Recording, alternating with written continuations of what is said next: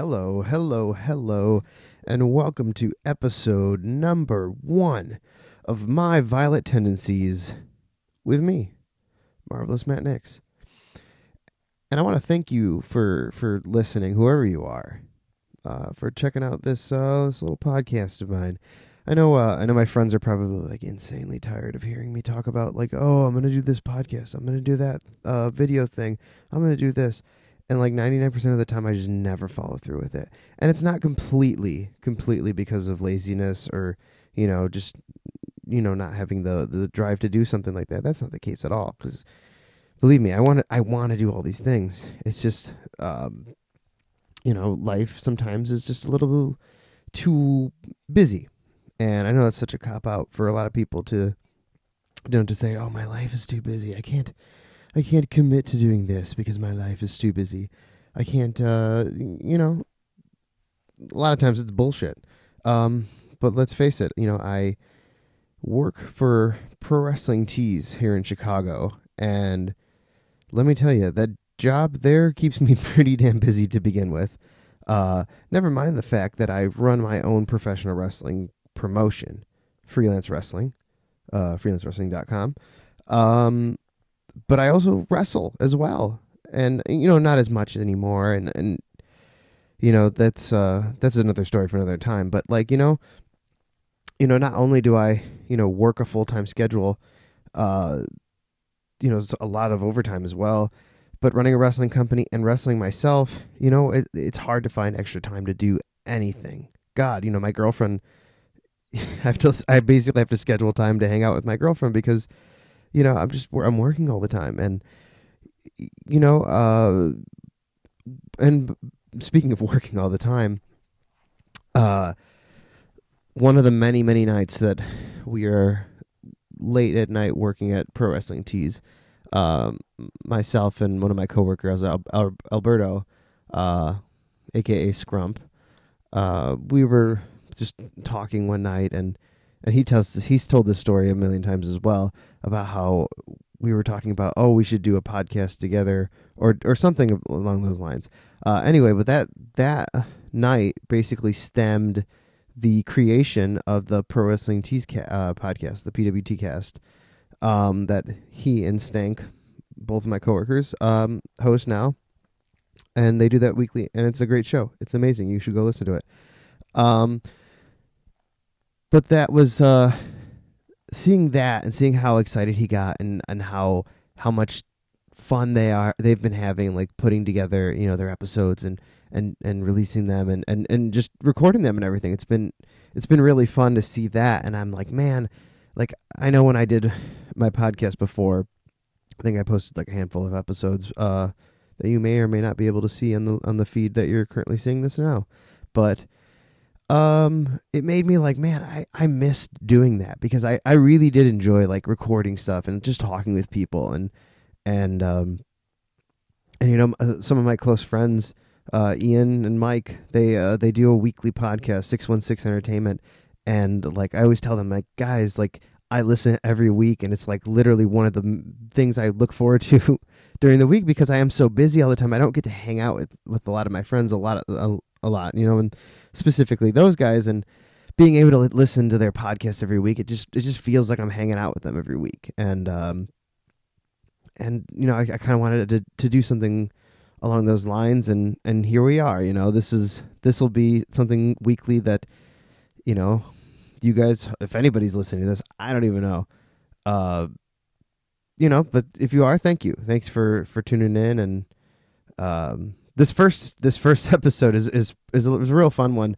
Uh, this past weekend, uh, myself, Craig Mitchell, and Chris Castro, uh, along with my girlfriend, uh, drove down to Gainesville, Florida for Fest Wrestling, and man, it was such a such a fun trip. Uh, driving to Florida is always kind of like a daunting task. Uh, you know, a good fourteen hour drive will intimidate anybody, but you know when you have a bunch of good people in the car and you know some good music and just a lot of energy drinks it's it's uh it's a lot of fun and you know it was Nicole's first uh, road trip you know uh, to Florida she's first time ever to Florida so um, it was cool. And Fest Wrestling is one of the most exciting and insane, insane wrestling companies I've ever you know wrestled for. And you know, it's anytime you get that mixture of of professional wrestling, punk rock, and just like the positive energy to just go out there and have fun. It's it's awesome, and you know you don't want to miss those shows. So um, this is uh, myself, Castro, and Craig just on the road to Florida, having a good time. So hope you guys like it. If I if I had a splitter for the for the mic, it might actually. I I think it would. It would take two headphone jacks, right? Yeah, I would say so. It just Unless uh, it would just evenly distribute the uh, audio over the, the headphones on two sides. That's what I liked about like Radio Shack. If you need a like specific thing, they have it for sure. Yeah, now Amazon is Radio Shack. Am- Amazon is just, dude. Amazon's incredible. Like, uh, let's. So, uh, a couple of weeks ago, we had a, a street fight in uh, the St. Louis area with for Glory Pro, and I was like, you know what? Like, I want to be as obnoxious as possible, and I'm gonna get purple weapons for the street fight. So I was like, I wonder, I wonder if I could find purple steel folding chairs and lo and behold on amazon you can find they have they sell every every color you could possibly imagine steel chairs so naturally i bought two uh two broken or I broke both of them at the show but As I would expect. but it's insane right you could buy you can buy full, full, uh, purple folding chairs everyone's like oh did you spray paint those yourself i was like no no no no i bought them that way I think it's kind of amazing the fact that like I, I think it usually there's like the middle ground is where it gets kind of hazy. If you want really high end things, you can get them from Amazon. But if you ever want like shitty, like bad versions of things, something like cheap that you need and that you can break right away, it's usually on Amazon. oh like, my right god Away. and honestly too like these these mics that i got now these are like nice they're like real mics right it actually You're- says Amazon on the microphone. do they really An Amazon mic. It says Amazon Basics on the microphone. Oh, shit. Oh. You're still on the fastest route. oh yeah Why doesn't she just tell me the directions? Why does she got to like No, fucking chime in and give me There's extra? like a lane closure. Two point one miles. Ah, yeah You know what's, you really cool now? That Amazon have their like own little Amazon Go stores. You can just walk in, grab stuff, and walk out, and they get charged to your Amazon account. See, there's you said there's only one of those in Chicago, right? That's the Yeah. only one here. I th- I've never even heard of that until you told us about that. Yeah, it's like literally next to the Blackhawk store on like Wacker, Michigan. You, there's only like two people work there. One person to like manage like the like picnic tables and everything outside, and then one person on the inside to like make sure like you get through okay because you need to like scan your app through like the the gate. You walk in there and there's tons of fucking like things in the sky like cameras and sensors that tell you. Whoa, whoa, whoa. You say, wait, wait, you you scan? You have to prove that you have an Amazon Prime account. Yeah. So you, so you need a separate uh, app actually, which is uh, just an Amazon Go app. You just link that up to your Amazon. You don't have to have Amazon Prime. You just need to have an Amazon account that has a link like debit or credit card, and then you scan yourself in, and, and then you're in there. It opens the gate opens, and then it knows you're in there until you walk out. That's insane. That's how all stores should be. Because sometimes when I'm in a store and there's so many people that are not committed to being in that store and they piss me off. It's like very like accurate too, because like I went in there, and uh, I got my stuff. I walked out. In the minute, matter of like two minutes later, it charged my account for exactly what I had. It was awesome. It's kind of nice. Like it's like being inside of a vending machine. Basically, yeah. That's, Well, I get it. Like there's certain stores I want to go and I want to browse, like a mall. Like I would think a mall is for that. But every once in a while, when I need to go to like a very specific store, and I need to get in and get just just grab something and get the fuck out of there, I hate when I'm in there, and it's just a bunch of people like window shopping in front of me that have no purpose being in that store. It's almost like fun that they're in that store. or just people too that like walk so slow. Like when they're like people like I hate when I'm walking in the mall and I'm like, okay, I know I know where I'm going right now. I'm I'm on a quest for this specific thing that I came to this mall for, and th- for some reason this family of five is just taking their sweet ass time walking armed like just arm and arm to arm and just taking up the entire like walkway and i'm just like jesus christ And i feel like i gotta play red rover and run through these these motherfuckers it's just kind of strange. I, I I don't know. Like that, I think is the exact reason why online shopping has really started to become the normal. Because I hate, I hate going out to stores, I, and I hate when I have to go to a store that like definitely like that's the only way I can either try it, or the only way I can buy it is by getting it in the store. Pain in the ass. Because then you have to go in and then you have to deal with like, I just like hate being in the store and waiting or like going all the way to the store and then finding out that they don't even have it. It just drives me fucking nuts.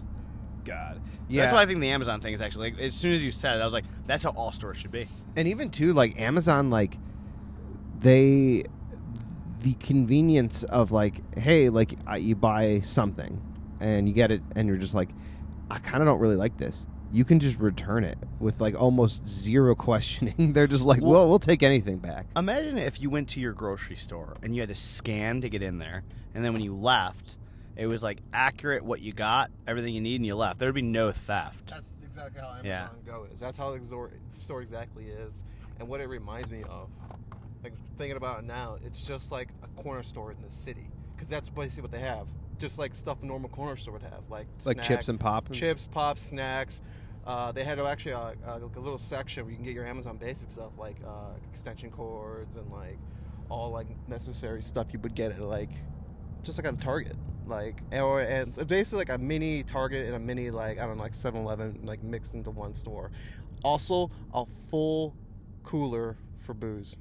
really Yeah, it was a full cooler, and I think that's the only uh, that's the only reason why they probably have that person there is to make sure uh, the person getting booze is over twenty one.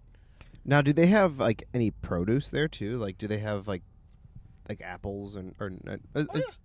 Oh yeah, what's cool about their their like their like cooler section if you want to get like produce and stuff, like they have like pre-made sandwiches and like wraps and everything. And after a certain time, like around five o'clock, it goes like half off because it's not so fresh. I mean, it's still edible, but they mark the they they, they chop the the price in half because it's like past a certain time.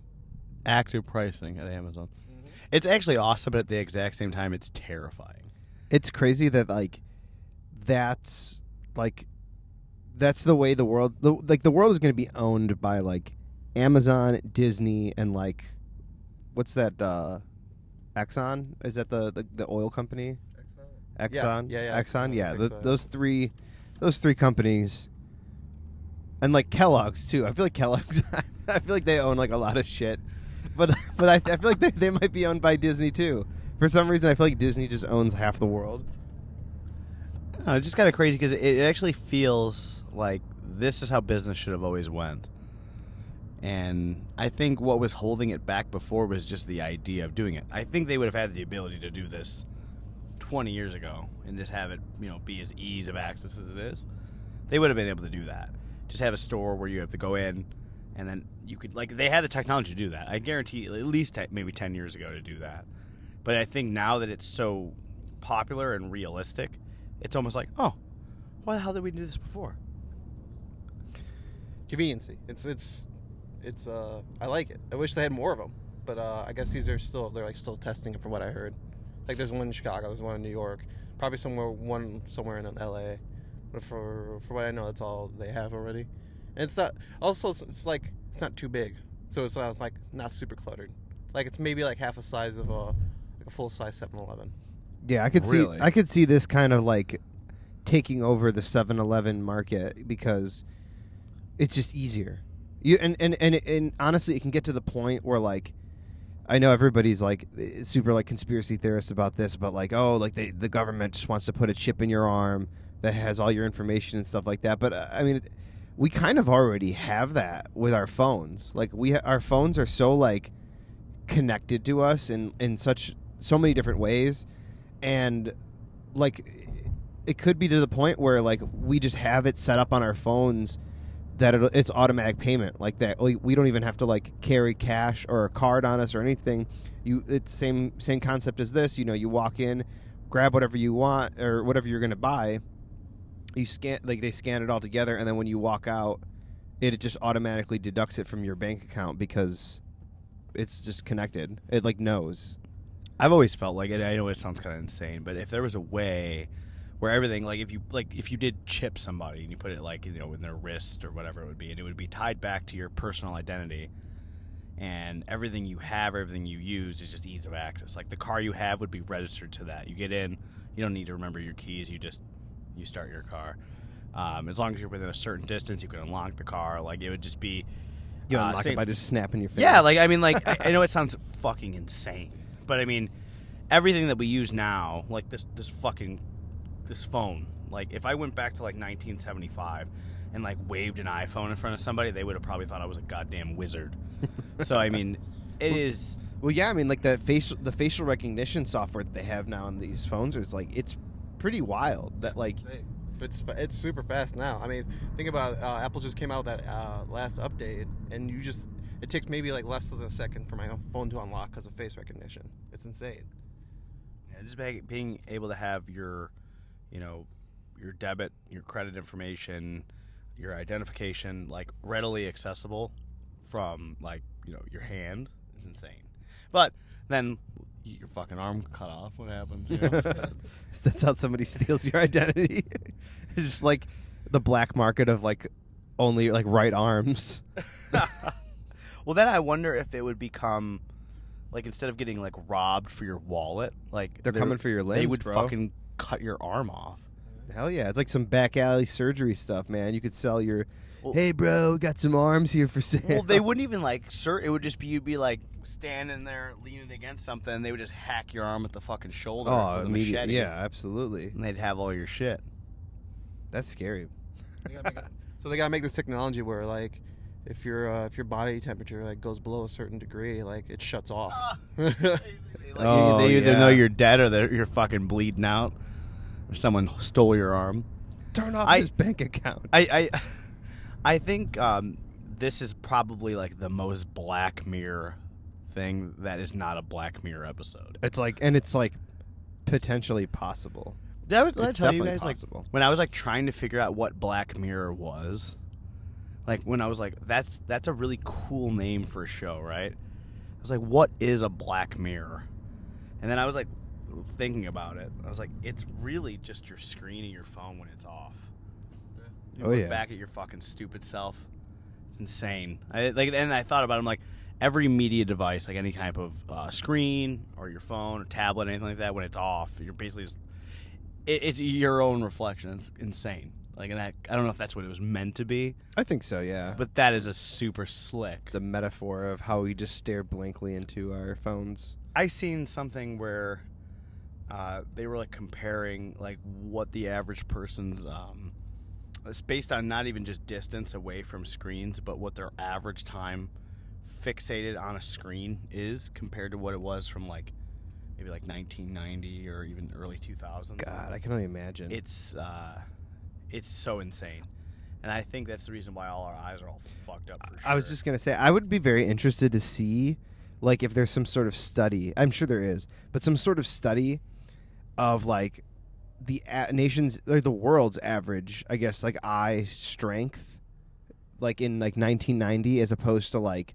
current day, and just by how many how many jobs and just you know p- people in general that stared into their phones onto computer screens you know just we're staring at screens all the time because that's just how our society has evolved but like how our eyes are like a- affected by it. Like i think at a certain point like just if you believe in in in the theory of evolution um that eventually that our eyes are going to have to like just evolve to to to to be able to like see those the pixels and stuff you know? Like like just to adapt to see those things so much better because we're like staring at them all the time that it's so much extra light into our eyes that like it's like damaging them I think it's constantly, um, you know, changing as well as, as technology gets better and things get cleaner and smoother. Mhm. I would say most of the things that we see on a screen now are almost more vivid than actual real life, oh yeah which is kind of crazy. And there's more like color reproduction in video than there is in like your own actual like regular real life. It's kind of insane. They even make like sunglasses do like you get like HD vision.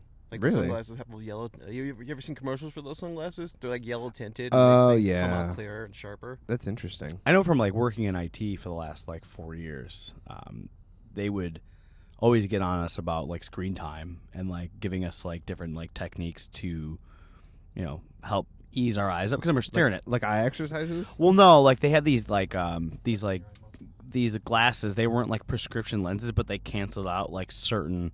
Like blue light. Yeah. Yeah, a lot of gamers use those now. Oh wow, It really helped a lot. And I God, think that might have saved my eyes. Well, think when you were a kid, they said didn't so, sit so close to the television when you play like video games or watch TV. But now, even though the screens are smaller, the the depth from our eye to the screen is so much more shallow.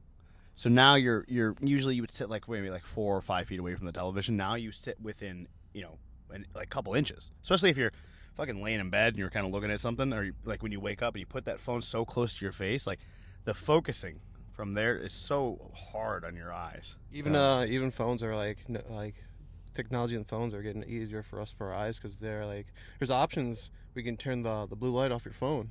The the phone gets like a little like w- uh, like a warm effect to it, so things are a little bit more orange. But I guess it's like less uh, damage affecting to your eyes, especially when you're trying to go to sleep. Because blue eyes blue uh, blue light is what keeps you up at night. Yeah, you know what's funny about that is so that that Whoop strap that I now wear Oh, when yeah. I uh, Whoop, we're sponsored, baby. yeah, sponsored by Whoop. Whoop, Uh, whoop. Um, Two scoops. Shit, I didn't even think about the like you get two the Juggalo sleep program. Um, but yeah, when I when I uh, wake up in the morning, I I do a little like it's a couple questions I answer just to kind of give a little bit of feedback. It collects data uh, over you know the nights that you sleep, and uh, I get up in the morning and I, I answer a couple questions just based on how I feel. And one of the questions it always asks is if I used a screen before sleep. So if I'm laying in bed and I'm like watching something and then I, I feel tired then and then I immediately just shut the phone off and go to sleep, it actually kind of um, it sort of keeps your your brain up even though you're tired and it'll actually decrease the performance of your sleep. Being on a screen right before bed, um, it actually Makes sense, Yeah, yeah. it decreases the ability for you actually to slip into deep sleep. At least that's what I'm understanding. REM sleep. Yeah, and uh, your sleep performance, if you're not getting, you know, you deep sleep and you're sitting in a life a light sleep throughout the entire night, you'll wake up, you'll actually feel like dog shit. 'cause that's pretty much the way I sleep every night. So if I sleep, I pretty much feel like shit. every yeah, day I of mean, my like life. every day, uh, according to Whoop, I, I operate on like uh, 40 to about 50 percent of like what I should be running on, and I, I honestly think it's because I sit on a screen so often.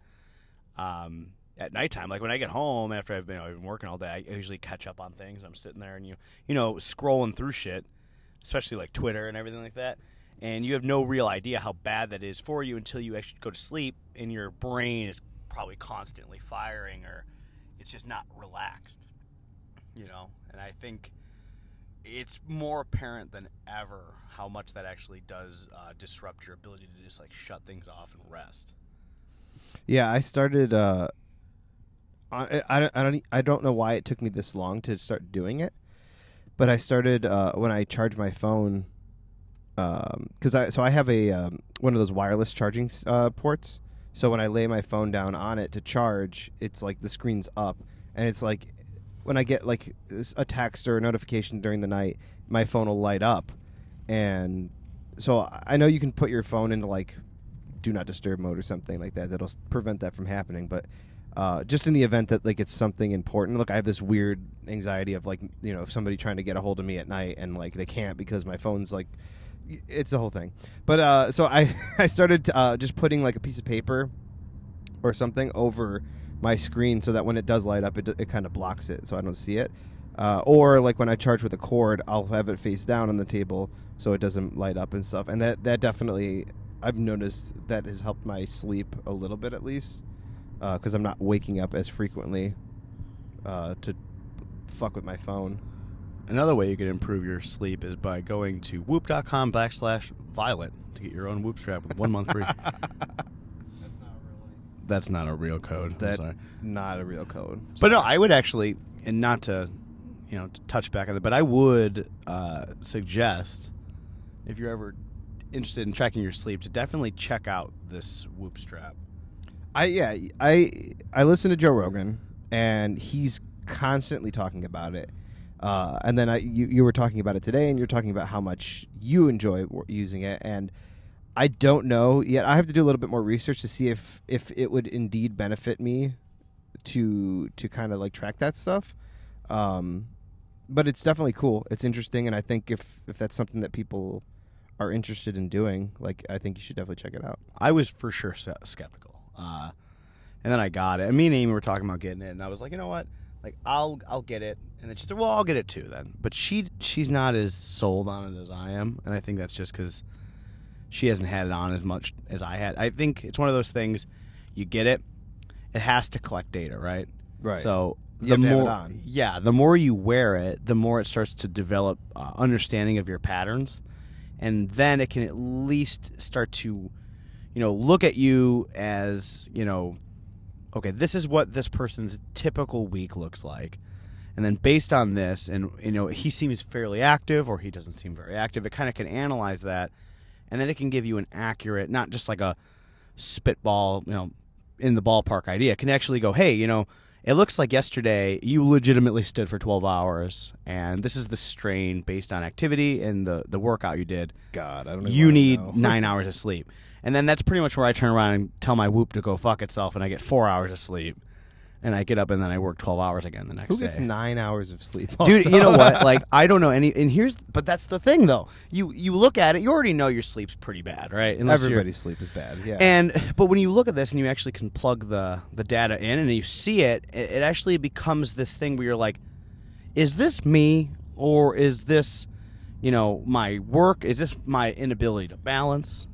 Like, what is the problem here? And then you kind of take a step back and you go, hey, you know, you know, I do have more of an opportunity to sleep, but what happens is I work all day, and then I come home and I I make a choice. I'm like, do I get more sleep, or do I go, hey, I've been seeing my family all day. I need to like, you know, put some time into that, and then you end up pushing things into you know they push them out of the way and then by the end of the day when you go to you know analyze like why do you feel so tired or why do you feel like garbage and you're like oh this is the reason why so at least gives you a little bit of an answer to where if you were to start sitting there and going well i'm going to go fix everything i'm going to reevaluate the way I, I structure my day or my week or my life and then you at least have the data behind it so in that case i think it's important but if you work the kind of hours i do or you do it's very difficult because you're kind of in that position. That's kind of what you're doing right now, you know? Yeah, it's uh, I'd be very interested to see. I wa- is there any kind of like free like a, a free trial that they Yeah. offer? Because I would very much like to try it to see if it's something that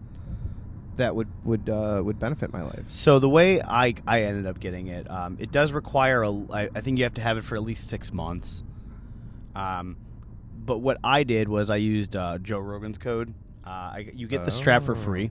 So uh, this is the Onyx one. It's free. You can get a silver one, uh, like blue. You can get a fucking purple. Does he say they got a purple one? Yeah, they got a purple one. Oh, uh, you pay a little bit extra for that, and then what you could do Of course. is use code word like you could either use Rogan, and then there's a couple other podcasts that are sponsored. You could use their code as well, and you get a free month.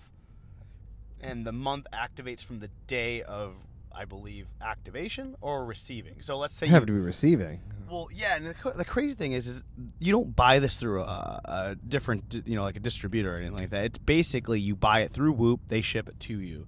You don't like can't get it at like Best Buy or some shit, which I, Right, I kind of like. You, eh, I feel like it's a little bit more authentic. that Yes, way. like and you it- know you're getting. I hundred percent. they made this for this. Yes, and then you go on, you order it. So I had to. I was on a waiting list. I ended up getting it about two weeks after I ordered it, and um, once I got it, I activated it. It was simple. It synced to my phone, and then I was able to use it right away. And uh, since the day I've got it till now, obviously it's it's gotten a chance to learn my patterns a little bit. But what I do like about it is it's super accurate. Like I've like been like I'm gonna take a nap, like just to test this, just to see if it changes or what's like it reads heart rate variability or like it like it like you know how accurate, how quick can it pick it up. So in the in the afternoon, I'd like I'm gonna take a nap. It'd be like 2 p.m. And I would take that nap and I'd wake up, and as soon as I woke up and let everything calibrate back up, it would show a drop in my heart rate to let me know that I actually was resting, and it'll actually be like, you know, it'll register that it was a nap. It knows. That's so wild. It's crazy. And like same thing with you know how like you, have like an Apple Watch and you're like gonna work out and you got to turn it on, right? mm-hmm. Or even after a little bit of activity, it'll kind of notify you like, hey, it looks like you're working out. Like, what are you doing? You fucking on the elliptical or what are you doing? Uh, this you don't have to do any of that shit. It basically you start moving, and as soon as you're done, it'll let you know. Be like, hey, activity detected. This is what you did. This is what your heart rate looked like. This is at the peak. This is at the low. it looks like it was this much strain based on what your day looked like.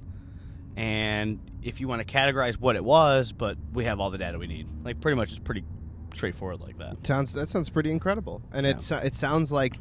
Um, now does this does it does this Whoop thing does it count like uh, you know calories and stuff Yeah. like that? It does all the. Uh, It's not a step counter or anything like that, but it, it basically it measures strain, it measures your sleep, it measures.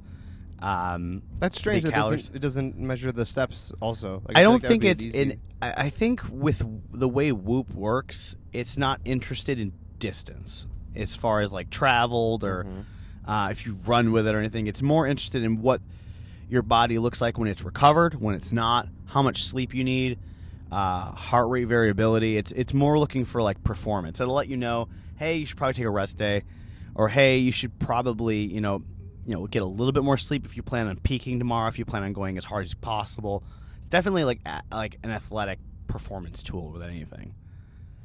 Um, but for the average person, the the best thing it would do for you is let you know that if you're actually recovering or not. Because if you're getting up, going to work, and around like noon you're feeling like absolute dog shit, it could be two factors. It could either be your diet, you're eating like total shit, or you're not getting enough sleep and you're not recovered. And as we all know, if you're not recovered, that's going to show. And at least you have then the data behind it to kind of give you a little bit of a kick in the ass to actually take a chance to recover and you know do some good towards yourself. Well, that sounds that sounds really cool. I think uh, I you know I might try the the, the free trial. And I feel like I work, I work for Whoop right you now. were, dude. We are whoop woke in this car. we are in a car right now. If, if you guys couldn't tell by the uh, GPS uh, talking to us a little bit, we uh, we're on our way to Gainesville, Florida for Fest Wrestling. Uh, it's myself, Chris Castro, and uh, Craig Mitchell. So Oh, and uh, my girlfriend Nicole, who is probably really annoyed right now that we're talking about her, and she's trying to sleep. Um, but yes, Whoop sounds. I feel like this is how the episode actually starts. That's yeah. I actually just hit record right now, so We've been talking into microphones. alone. that was all. That was just all testing the mics to see if they worked and not. um, so yeah, welcome. No, uh, so yeah, no. Whoop sounds pretty cool. Um, and I it, like I just kind of started hearing about it recently, so I th- I think I'm definitely gonna see about trying out a free trial and stuff to see if it see if it works. You know, see if it works for me and and if it helps my body. this is my recover. first time ever hear- hearing about it. and I am genuinely interested. In Indianapolis. Yeah, Is we this are. in Indianapolis. Nice. We're about to. Yeah, we are just driving. We crossed the border into Indianapolis, Indiana. Anyone listening to this podcast will know this is a 12-hour podcast, and we're going to keep you in tune to what we see. Yeah, On your right, you can see a broken-down neighborhood that looks like it's in definite need of saving. Oh man, so I'm excited for this. Uh, this is kind of our first. Uh, ooh, well, audio got a little crazy there. This is kind of our like our first uh, road trip together in a while, guys. Like we haven't uh, we haven't really been on the road as much. We've all been pretty busy in our in our everyday lives. Uh, some of us have been injured. Some of us have just uh, you know been you know being an adult. Uh, that's not me for either of those, just so you know. Um, but no, I'm excited for this. Like Fest Wrestling, the Fest, probably one of the coolest fucking wrestling uh, places in all the the world. Even uh, the Fest is a, is a punk rock festival in Gainesville, Florida, every year. It's fucking awesome. Uh, and a couple years ago, the guy who runs it, Tony, was just like, you know what? I'm a huge wrestling fan. I think I'm just gonna start doing wrestling shows too. So he started Fest Wrestling, very cleverly titled, I know. And uh, I've been down there a couple times. Craig's been there with me once before, I believe. Yeah, it was just the one time. And this is Castro's first time, which I was like, holy shit! I, I could have sworn he would have been with us at some time. too. No, it's first time. And uh, my third match back since injury. Yeah, yeah. Um, but no, it's it's gonna be exciting. You know, there's so many people on these shows. Like, uh, there's there's a ton of people. Um, there are a thousand people on this show. literally a thousand. Um, but it's a it's a great atmosphere. Like the crowd is so so much fun. Um, it's a long drive, but you know, Oh, We're- 15 hours ain't shit. yeah, f- 14, 15 hours. That's Actually. that's that's uh that's nothing. That's Of the places you could go to in Florida, this is probably the quickest to get to.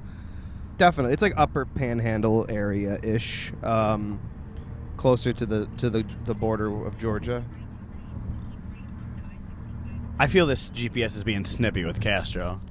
She has been the best. I feel like her voice is getting a little bit of annoyance in it. Like she's just getting angry that you keep having to change lanes. I, I miss the old Siri voice in the iPhone. This is like a complete new one, I think. Well, you think with all the different reiterations of the iPhone, she's becoming jaded.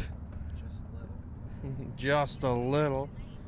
Listen to her; she's super bitchy. They keep phasing her out. Change it to like the Australian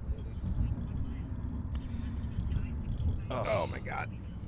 Yeah, I'm. I know. I'm excited to uh, to wrestle on the show. The last time we were there, I believe it was just one of their uh, regular shows, which they don't really run as much these days. It seems. No, I think they they kind of stick to doing the, the the big shows at, during the fest, and then maybe like they I think they run in July every year, and then one other time, they maybe th- three or four times a year. Regardless, when I see like footage and like photos of these shows, they look pretty big and they look pretty fun. Yeah, I think it. I mean, and this is just me speaking from the outside. I think when they were running more often, I don't know if it necessarily was uh, as good as when they were kind of doing and like picking their their spots to run bigger shows. Um, to me, this looks like a way better thing for them to run in conjunction with their regular. I bet it's just way less of a pain in the ass to run. Or more. yeah, because I mean, speaking probably from what you do, running every single month is a pain in the, in the ass. definitely is, and I can't even imagine having to deal with over a thousand wrestlers. It's not really a thousand, but There, with- there is realistically probably sixty people on this show. There, yeah, there's some. There's a, a ton of wrestlers, so you're dealing with all those. And let's face it, most wrestlers are not like real adults, so you're basically dealing with a bunch of children. Um, on top of that, you're dealing with a bunch of fucking bands who are also a bunch of children. So you're basically uh, trying to promote a huge three day music festival and a big wrestling show, and you're also uh, the babysitter for all these children. So I will say this, and if anybody from Fest ever does listen to this, so far, of all the shows that I've been on that have had any kind of communication on a wide uh, spread, I guess, like access to us with emailing and staying on top of us, the most organized. Oh, the best. Like these, the emails with the, literally like all the correspondence as far as like times are concerned are like is meticulously planned out to the minute, And and and, it's definitely appreciated. If I remember correctly, when we did Fest in 2016, was it 2016? I believe so. and we were given seven minutes or whatever, and Sanjay Dutt told us to stick to those seven minutes, and we stuck to those seven minutes. That was probably the happiest I've been as a human being God, because that's the thing. They run a tight show, and um, probably the only negative side is the fact that there are a thousand people on the show. You know that if you're not sticking to your time, that there's like 13 matches behind you, and everybody in some way has to, you know, get their fair shake on a show this size. I mean, this show is broken up into four parts. Yeah, they It's a they lot of breaking it up with a couple bands in between, which is pretty sweet. That Which it's is it, very likened to the ol- olden days of freelance. I was just gonna say it was very much so how the original freelance was. Uh, when was the last time freelance had a band? I think the last band that we had, it was definitely at Bottom Lounge. I think. No, did we do any bands at Bottom Lounge? I don't. You did comedians. I know you had DeRosa. Uh, we did like a live Art of Wrestling. I remember that that like footage never got released for. I think. Is it the Um, Hammer of Dawn show? Um, it might have been at the Abbey. Still, I think once we moved to. No, I think that that first show at, at Bottom Lounge that we did, um, the Raw Power show. I think that was the last musical act that we had. I, I've just never seen it done successful except for Fest. It's just like, like people miss. Like I've, I've been told by by many people that they're like, oh, I miss the the bands and stuff at freelance shows, but like. That was like a big. The big part of it was people just being like, "Hey, like that's cool and all, but like we just want to see more wrestling." Yeah, I I remember when freelance first started, it definitely felt like it was one part wrestling, one part punk rock show. And I think that's why it worked. But as the wrestling started to progress and the wrestling took the main you know, it was the main reason people showed up and not just the idea of it being like a fun night out and you could see a punk rock band at the same time. Yeah. I think it kind of just definitely took a backseat. Now, if you had like someone that everybody would like freak out to see, and that was part of your like gimmick every month, I could see that being part of the show. Like every month you had a band that everybody was like, "Holy shit, I can't believe they got that band." Yeah, kind of like how uh, Wrestling Society X used to do the. they had like Newfound Glory and then They had, I, didn't they have Wu Tang Clan too? Wu Tang Clan, Zakk Wylde. That's insane. I think like I think that would be cool, but I think that would also fall into the category of what Fest does and Literally, yeah. see Exhibit A of why I said Fest probably is better off running every other couple months. Uh, that way, it kind of builds up some type of like want or desire to see the show, rather than it becoming part of your monthly thing and everything gets old and it's not as fun. So Yeah. Oh man, speaking of like running shows and such, uh this is going to be the 52nd freelance show coming up this month, I believe. Um what is it? October? No, this will be the 53rd. Uh how crazy is it? Like this this this year we celebrated our six our 5th year anniversary and the following month and this past August we we ran our 50th show. Like how insane is that to think like that something that like we weren't really expecting to be as successful as it was to turn into hey, here's 50 freelance shows like Jesus Christ. You know, who would have thought? I think that a lot of uh, what's more interesting about it is the early origins of how actually like random freelance started is, is even more insane. It is just it is just so crazy that it ended up turning into be something that stuck and that actually does well. it's it's definitely weird like especially when like like there's for the most part like m- most of our roster is just people that like it's, it's our people you know like people that we you know we built them up from the ground up and to see like people like on a on a grand scale like fan wise like care about these people and, and, and these wrestlers and and be invested in, in these storylines it's like it's really cool like to to be able to say like hey like you know we made that we made that happen Yeah, it's kind of crazy. Like, and I think it's for the first time, like probably in my life, where you have something where you can look back and be like, "Oh my god, five years ago, that was so crazy." But it actually is very much so. Like, it doesn't feel as long at certain times. You know what I mean? You know, when you you can think of something that happened, you're like, "Well, I know for sure that was a long time ago." But there are certain you know memories with freelance. It feels like it wasn't that far, but then you think about it, you're like, "God, that was five years ago. That's crazy." some yeah sometimes i'll think about like uh, like an older show and i'll be like oh that like in my mind i'm like oh that that that was like not that long ago but then i'll look back and i'll be like oh that was like The one year years anniversary for sure strikes that with me. The one year anniversary show, it's like it it was so long ago, but then it felt crazy that you had something that lasted one year at that time. i know like like i you know eh, the the original plan for freelance wasn't really like it wasn't really for it to be like a full company and like we were o- the only plan was to run like bi-monthly if that Which and you did do for a little while. Yeah, and, and, and even then it was like, man, like I don't I don't know really how long this is gonna last. And once we made it to a year, it was like, okay, well, shit, now what? Like, I didn't I didn't really feel like things were gonna grow any bigger than it than it was there. And I thought I thought, okay, well, this is this is it, and and if this is it, like this is really cool, something that we this this thing that we built, and you know, then we then the, then the abbey fucking burned down, and and we were forced to kind of grow. Because and I was very very very intimidated about moving the shows to Bottom Lounge because like growing up like that was like all of us like we we would go to shows there and that was like that was like a like a big venue. Like in our in my mind at least like it was like oh shit like this is the fucking bottom lounge. Like this is like a fucking staple of chicago's music scene and like now we're running shows here? Like it was like it was a lot of pressure That is exactly how I feel about every month you run at Logan Square Auditorium. Because like, you think the bottom lounge is big, like Logan Square, like even though it's not that big, but when you stand in the center of the bottom lounge and then you go to Logan, you're like, my fucking god! Like this, like people have huge weddings in there. Like it is like a, a giant dance ballroom. Like it's like a hall. And it's a beautiful room too. And it's like structure's great. Like it's you can tell it's old, but it's, it's like you can't it's it's hard to describe. Like It's been there for a while. Shoot, speaking of talking about bands, we've seen lots of bands there. Like I, that that venue goes way back with me and Craig Mitchell, and it just this is like the change from Bottom Lounge to Logan. It was like wow, this is really happening. Like 16, 17 year old me would not be thinking like would not expect this at all. Yeah, when I was in a band, I remember that was like my goal. Like when we started out, I was like, I want to play Logan Square Auditorium, and we never got to do it, which is fine.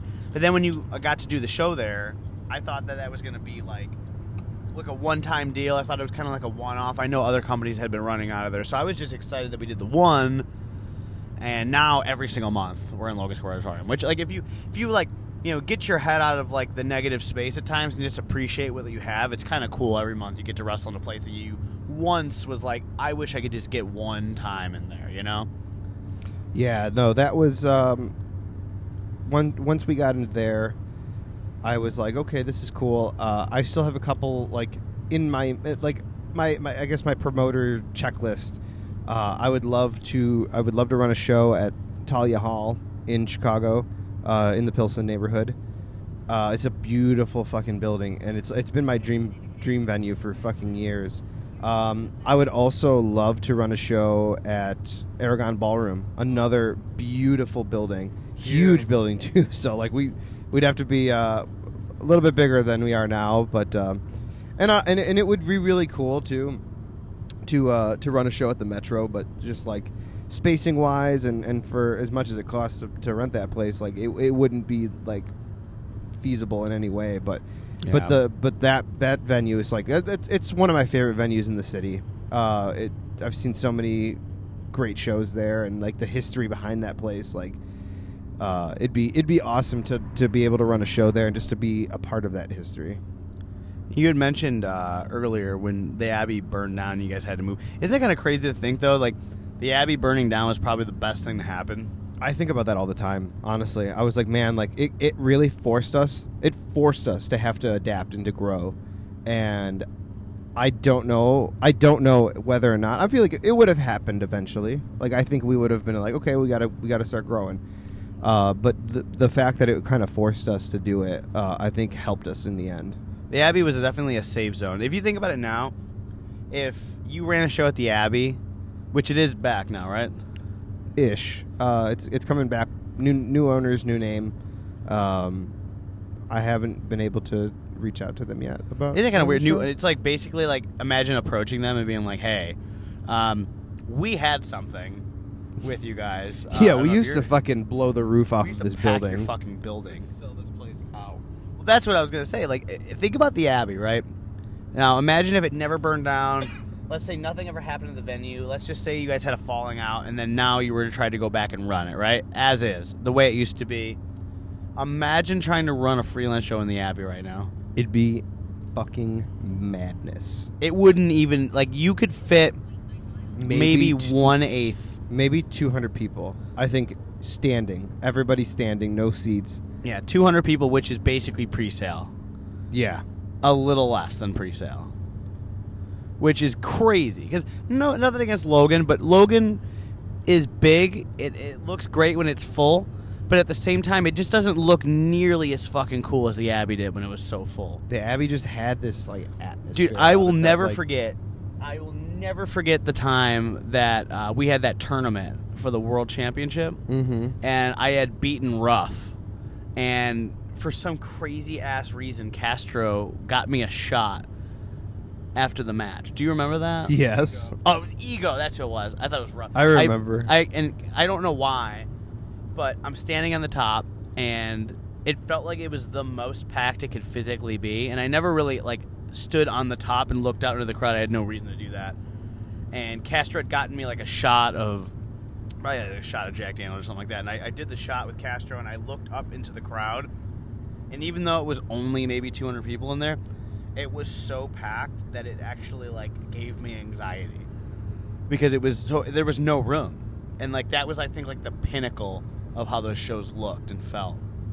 Yeah, it definitely uh just it looked like the it looked as if the room was endless because you would look out and you couldn't even because it was it was dark in there.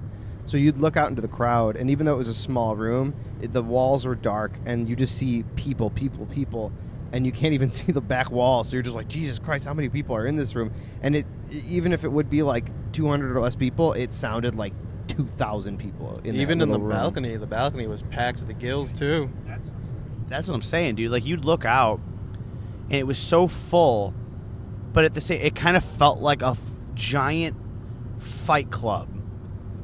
You know what I mean? Like it's so insane. Like you know, how, like it just felt like it was its own secret society. It was crazy. Yeah. It was legit like an underground wrestling kind of feel. Like this is like a little like hole in the wall, like not really hole in the wall venue, but it's like it's an iconic venue, and we became like an iconic like company to run out of there after that. But then if you think about it, which is kind of really funny, and I know I don't know if this is a, a real harsh left turn in this conversation, but you go there, you go to Bottom Lounge, and that show was even more packed, right? That at the time, that show was our was our highest like attended show. And I mean, granted, we had Cabana, Grado, and Kikutaro on the show, um, and they were filming that the uh, Wrestling Road Diaries three uh, documentary.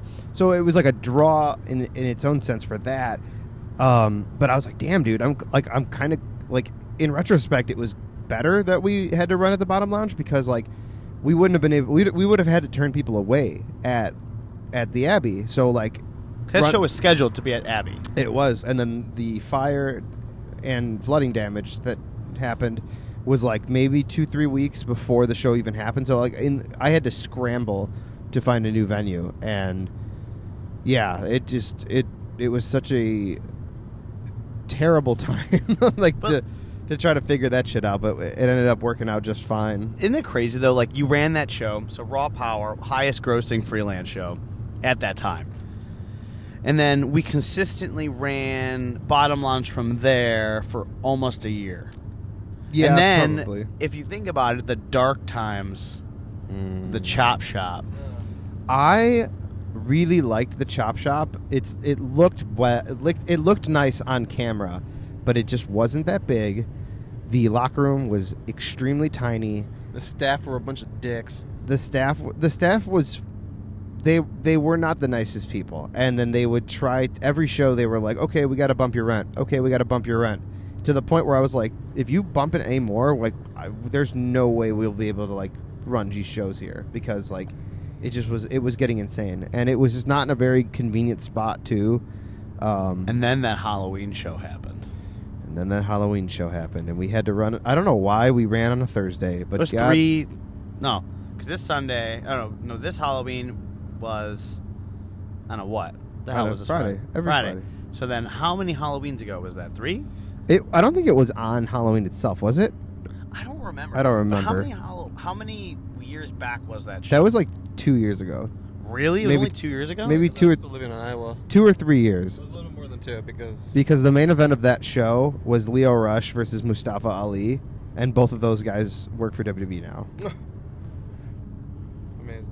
In retrospect, that's kind of crazy. But that show, I remember I didn't know because that's the thing about the chop shop. You could not move. Like there was no free moving.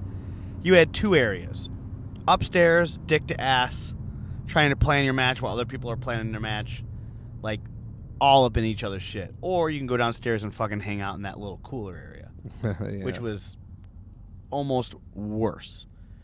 So I had no idea, like no idea how that show felt or what was going on.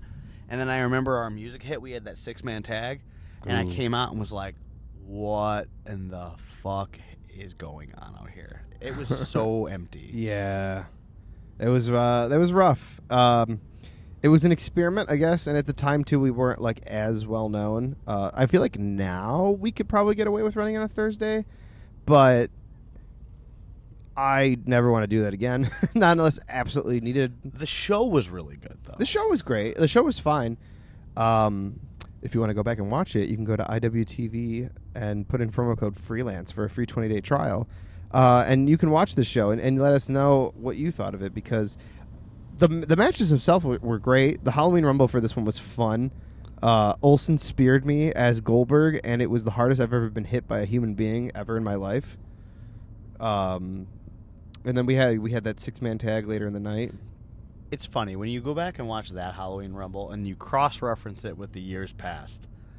That Halloween Rumble was one third of the of the length Of this one. of this one. this one was something. This was a. It was certainly a match. something. It was certainly a match that happened. Let's forget about it. Um, my favorite thing was when Matt Hardy version one came out and got a bigger pop than Matt Hardy version two. 2.0. That was my favorite part.